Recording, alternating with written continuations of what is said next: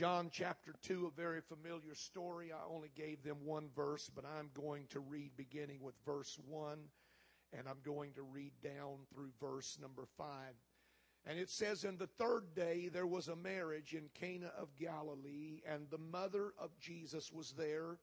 Both Jesus was called and his disciples to the marriage. And when they wanted wine, the mother of Jesus said unto him, They have no wine. And Jesus said to her, Woman, what have I to do with thee? Mine hour is not yet come. And his mother saith unto the servants, Whatsoever he saith unto you, do it. Whatsoever he saith unto you, everybody say you, unto me, as a person, an individual, whatever he says to you, do it. Amen. And I want to talk to you for a little while this morning from this subject. Our destiny is in our hands. And everybody said, Amen.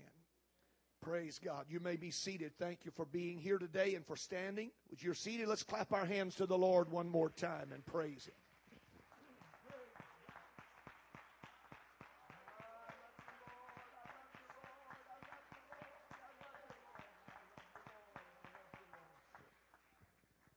One thing I have discovered about the Word of God is that no matter whether it is a parable or a story, or whether it is the actual uh, events of, of the hour, when you read the Word of God, there is always a present uh, truth and there is always an underlying principle that goes beyond that moment. And we have read the story and heard it preached from often about the marriage of Cana. It is interesting to me and has always been that Jesus chose to begin his ministry here at this location. And I have looked at this often and wondered why. Why did Jesus choose a wedding to be the stage from which he would begin his powerful and anointed ministry. And I believe that it boils down to one simple truth. Somebody invited him to the wedding. Somebody sent out an invitation and they asked him to come. And so on that invitation, the Lord came and transformed that situation that could have been a miserable and horrible event, and it could have been a great mistake. It could have been embarrassing for the host.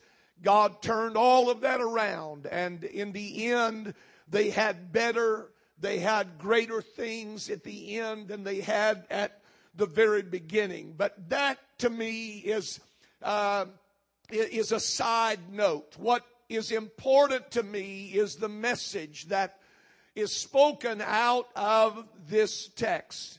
So often in life, I find in dealing with people that we, we enjoy, we love blaming others for what is missing in our life.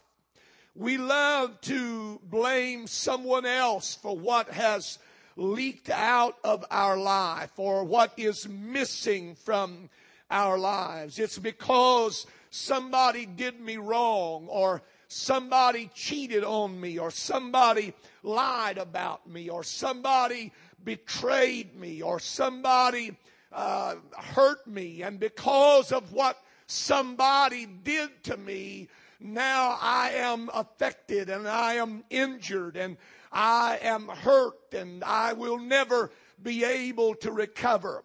I have rediscovered a truth this week that I want to share with you, and that is that nobody, no other person holds your destiny in their hand. Nobody holds your destiny in their hands. I don't care what they do. I don't care how they treat you. I don't care how they talk to you. I don't care what they do to you. They do not hold your destiny in their hands. Your destiny is never in the hands of someone else. That truth alone is worth you coming to church this morning. Because there are people that are hung up and there are people that continue in these vicious cycles of failure and they rise up and fall down. They go forward and they fall backward. And all of their life is spent in this pent up frustration of never making things work and never making ends meet and always thinking that it's because of what happened to me. That's why I am where I am right now. I don't know who messed up this story.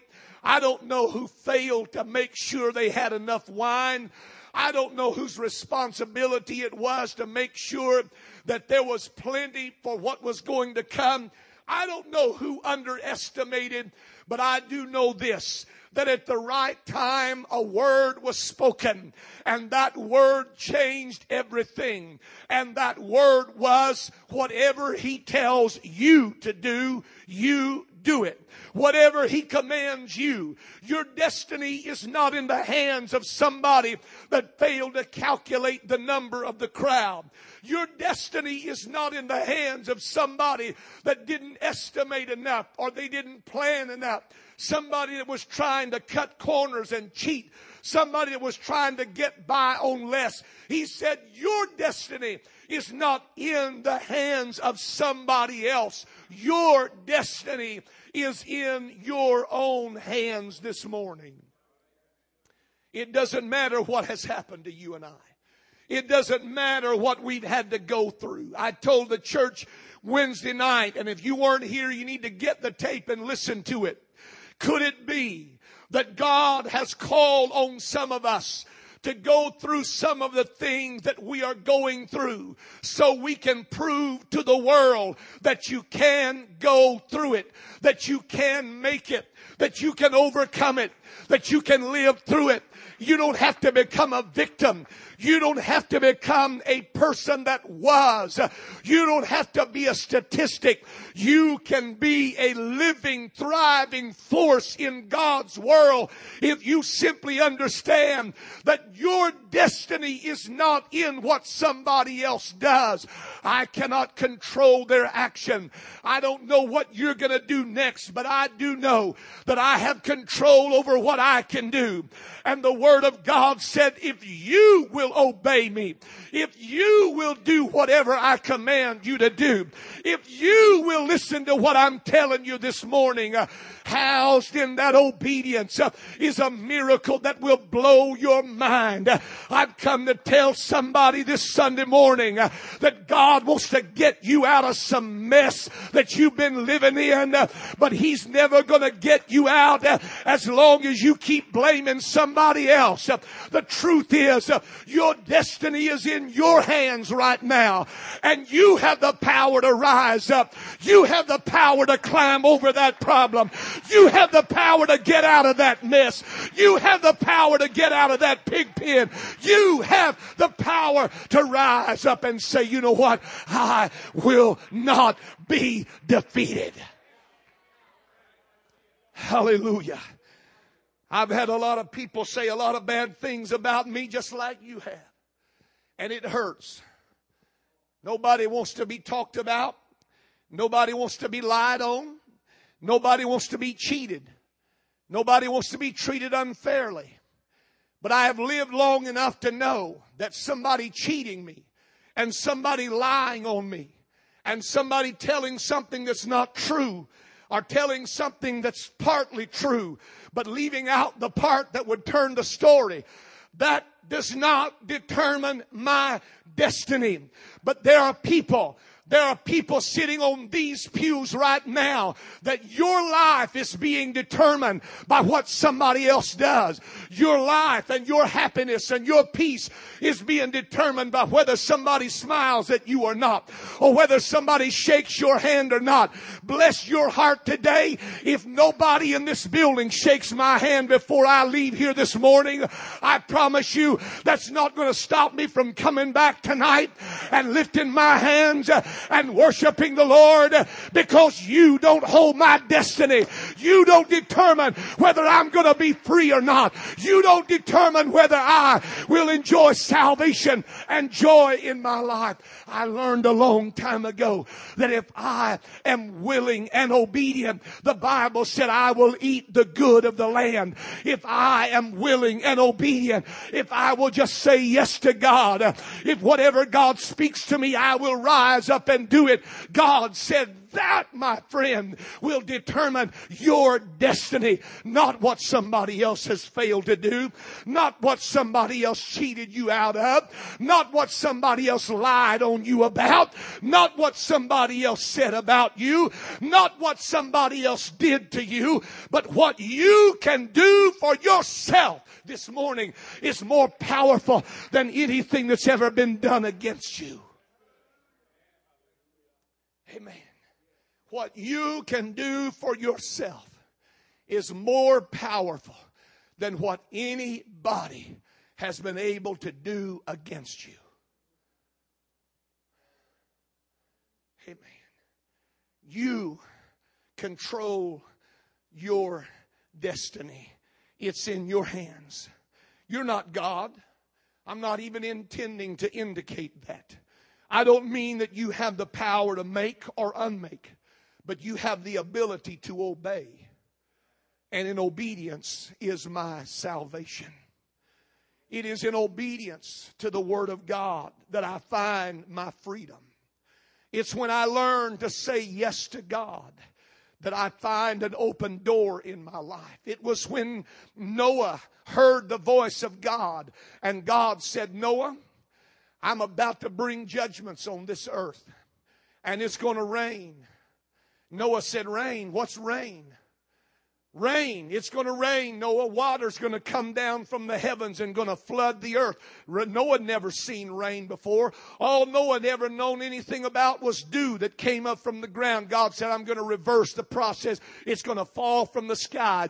It's going to fall so heavy it's going to flood this entire world. And I need you to build me a boat. I need you to build an ark and I'm going to tell you the dimension. Now the destiny of Noah is in in his hands, not in the hands of God.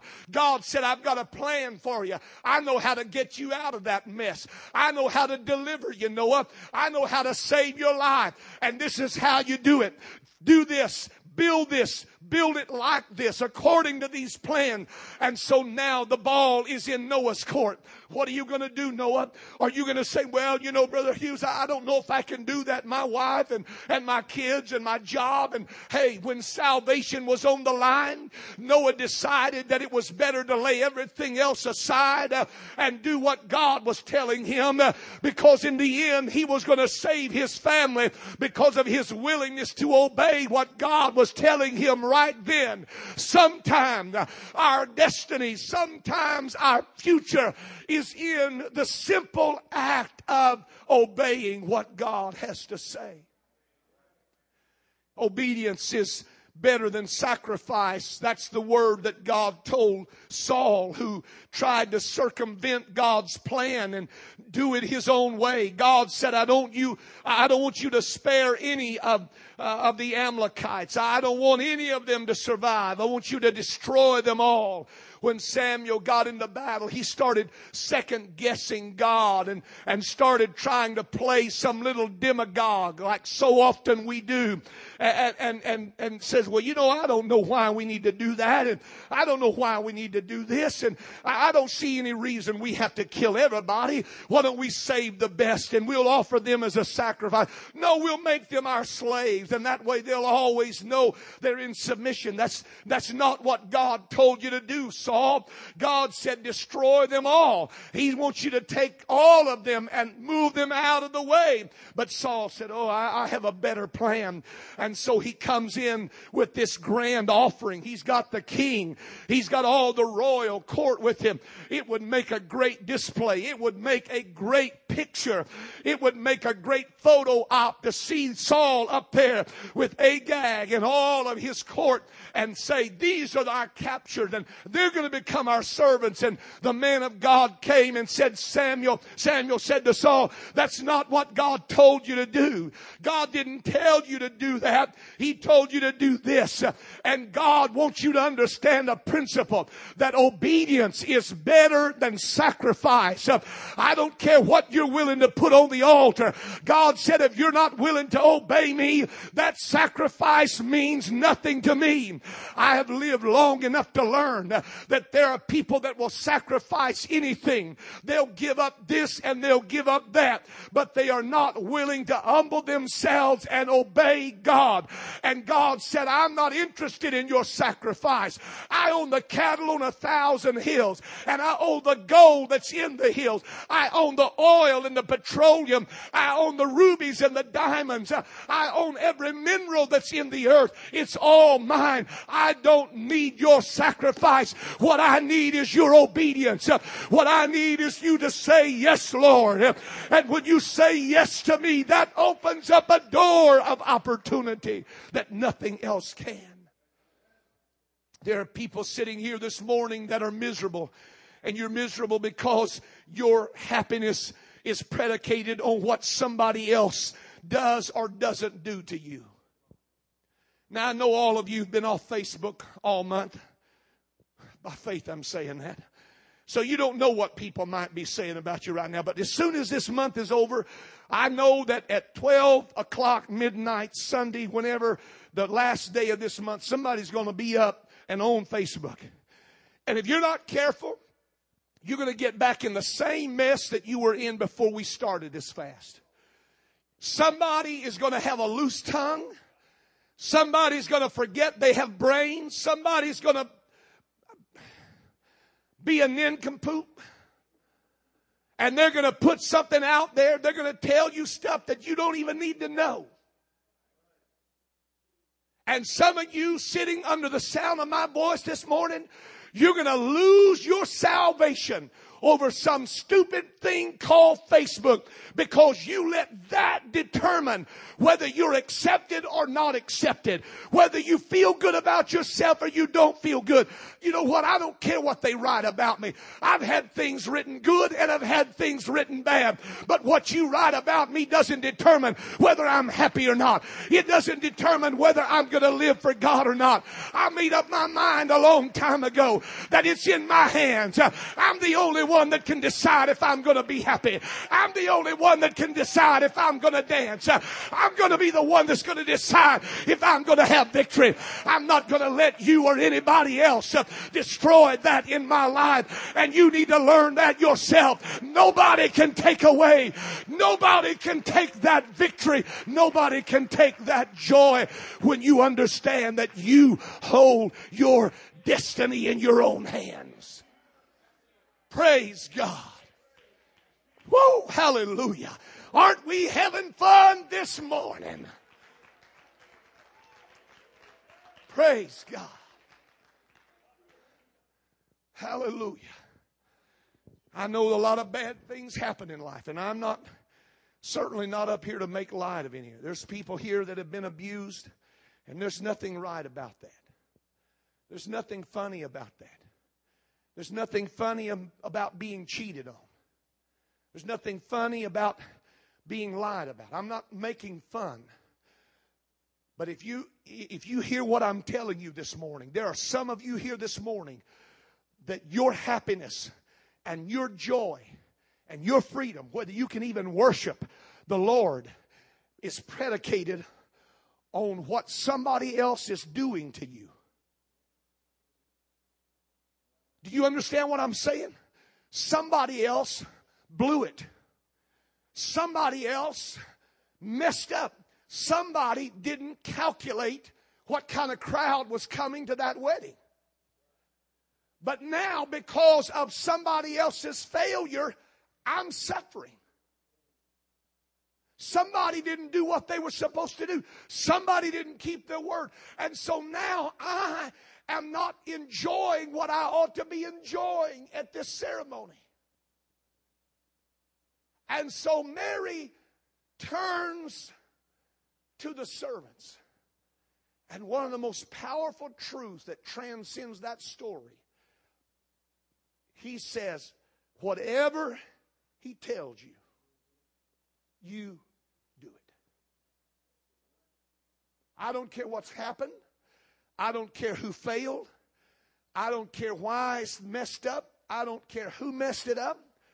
I don't care who miscalculated. Maybe it was intentional. You know, we always have this, and we've got this victim mentality that they meant to do that to me. They did that on purpose. Are you listening to me? They did that on purpose. They're out to get me. They don't like me.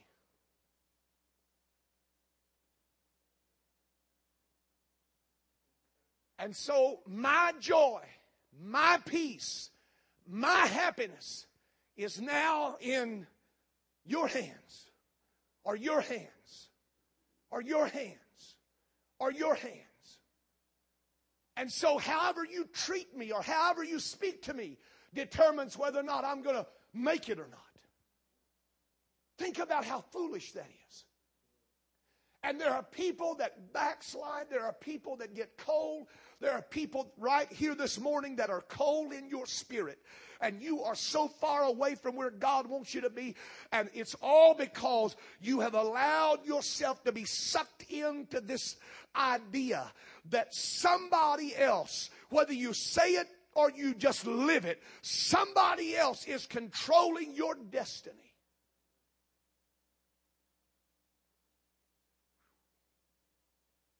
And God said, nobody, no other person controls your destiny. Nobody. Nobody. No person. No man no woman can determine your destiny. Say, Brother Hughes, I don't believe that. They can. No. No, they can't. Well, yes, they can. Absolutely. I, I, I want you to think about Joseph. What did they do to Joseph? Joseph didn't have any control over that. Those brothers sold him into slavery. They were going to kill him. He didn't have any control over that. No, he didn't but he had control over his, his spirit and his attitude. And all the time he was in prison and all the time he went through that ordeal, he had control over who he was. And all of those years passed. And all of a sudden, here's Joseph sitting on the throne beside the king, second most powerful man in the whole world at that time. The entire world was coming to Egypt because of the famine. He's the second most powerful man. How did he get there? Did he get there because he laid down in the prison cell My, my brother's cheated. My, my, they don't like. They, they, say things about me. You, you think he got to that place because he wallowed around in self pity and and, and whined about everything that was wrong, how unfair. I've been cheated. I've been abused. I've been this. Hey, it's not funny. I know that. And I'm not making fun. What I'm saying is, you don't get where Joseph got by having that kind of mentality. By thinking that your destiny is in somebody else's hands. No wonder Paul wrote in the New Testament that all things work together for the good. Who? To them who are the called Not just anybody, but somebody that's been called and somebody that has obeyed. Put it up, Romans 8 28. We need to see that verse. We need to get that imprinted. Everything in our life, God said, can work together for good to them who are the called according to his purpose, who are the called. Somebody said something and you responded and said, Yes, Lord. And that turns everything. That takes the hand that was trying to destroy and crush you and turns it and causes it to lift you up. Before it was over with, the very hands that had sold him into slavery was reaching up to him for help because of a principle that never changes. My destiny is in my hands. I'm not God. I can't save myself, but I can determine whether I am going to be saved or not. God is the God of salvation, but I'm the one that has to be willing to obey that salvation.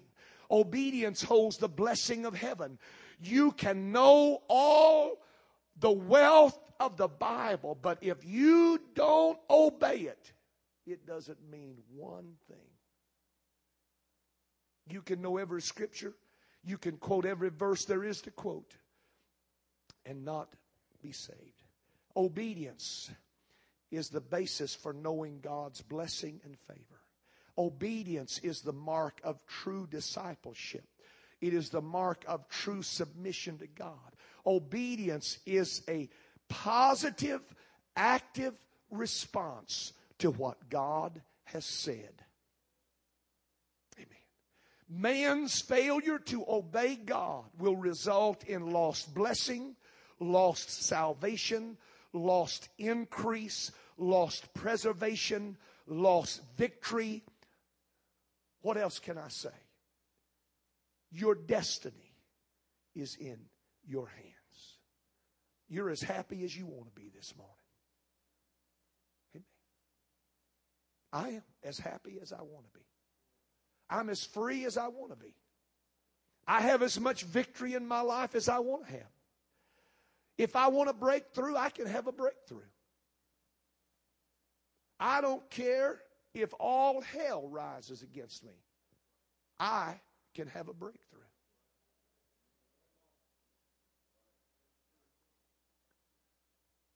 If every one of you turn against me this morning and say, Brother Hughes, we don't like you, we don't want you, you know what? It might hurt. But I'll go somewhere else and find me another place and I'll get up and preach just what I'm preaching right now. You don't control my destiny, I don't control yours. My destiny is in my hands. Doesn't matter what somebody else has not done. Doesn't matter how somebody else failed. It doesn't matter that somebody else dropped the ball. We got to quit living with that victim mentality. There are people that have been around church, they talk in tongues like a Chinaman every chance they get, but it doesn't change the way they think. They still view themselves as being that. I'm not that. I'm this. I'm not what I was. I'm not what I ought to be, but I'm on my way but I'm not that. I'm not what I was. And you know, the sad truth is, some things happened to some people a long time ago. And the people that did it to you, they've changed. They're not even the same anymore. They're better people than they were back then. But because you still live back there in the past, you don't give them an opportunity for salvation. You don't give them an opportunity for improvement. You don't even give them an opportunity to think that they might come to an altar and repent. Because you keep them housed in that past somewhere where they hurt you.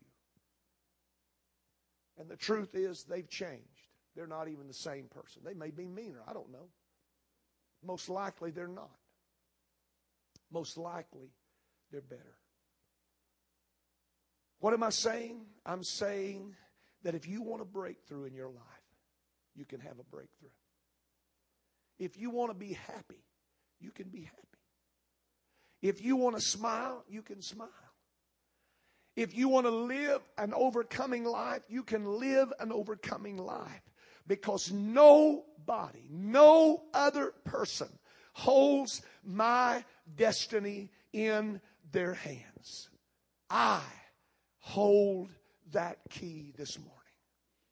Future blessings and prosperity are conditioned upon obedience. Obedience, according to Hebrews 5 and 9, produces salvation. And it was obedience that brought a bounty into the boat of fishermen who had fished all night and caught no fish.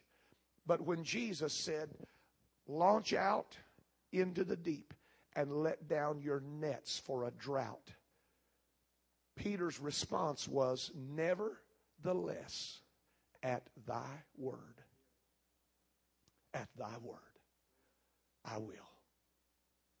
Amen. And so he launches out into the deep and he lets down a net. Isn't that just like humanity? God said nets and we let down a net.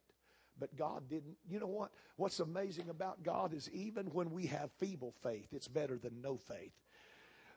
And so he lets down a net and God fills up that one net until it's breaking. What are you saying? I'm saying that you control your destiny. You control what's going to come or what's going to happen in your life.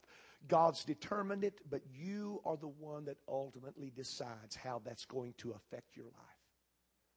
And you know what? There's a lot of good stuff in that book.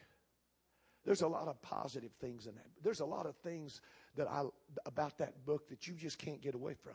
I, I like it when it says that I am more than a conqueror that neither height nor depth nor principalities nor powers nor things present nor things to come nor any other creature can separate me from the love of God. Woo! I mean, not even a creature.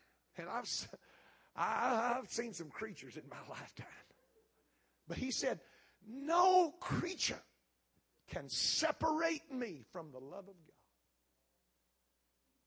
Jesus said when he was praying over his disciples, he said, No man can pluck them out of my hand. That's a pretty good place to be. In the hand of somebody that says nobody's going to pull you out of my hand. Nobody. Nobody's going to pull you. I love it when the scripture says, Greater is he that is in me than he that is in the world. That's more than just a sweet little verse to sing every once in a while. That's a verse you need to live on all the time. Greater is he that's in me.